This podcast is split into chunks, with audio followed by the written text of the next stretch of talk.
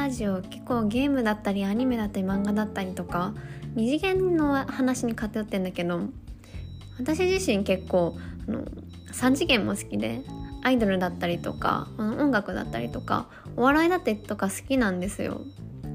であの最近改めて気づいたんだけど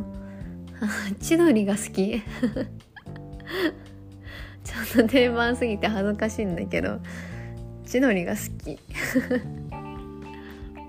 のさ最近の若者ってよくテレビ離れしてるっていうじゃんか。でも友達もテレビ家に持ってないよみたいな子もいてああそうなんだっていう話でね。で社会人だとあんまテレビ見ないよねっていう話になったりしてああわかるわかるって言ってて。最近見てるテレビ毎週見テレビ毎週見てるテレビってなんだろうなっていう話してる時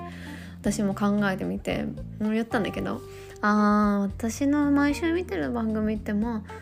テレビ千鳥と相席食堂とでまあ花大さんと千鳥とあ千鳥かまいたちアワーとあとまあアベマでチャンスの時間見たりかな。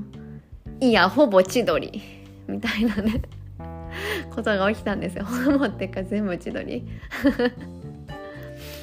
うん。で千鳥めっちゃ好きだなって気づいた。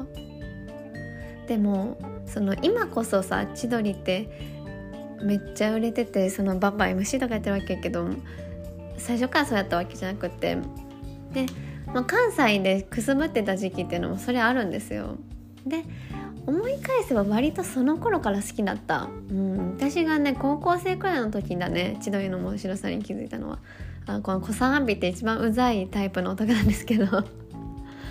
の大喜利ライブっていう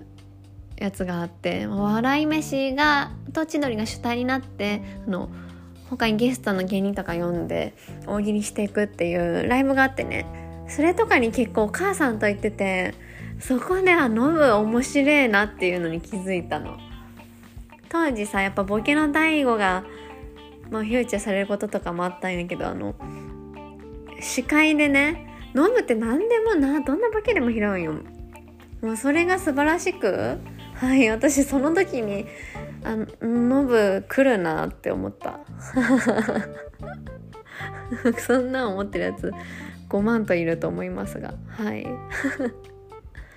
んでまあね千鳥が好きでね最近あの千鳥と温泉旅行に行く夢とか見ちゃったり。泊まりで。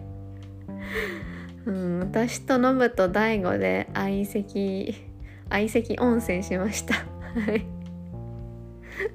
ちょっと良くない話。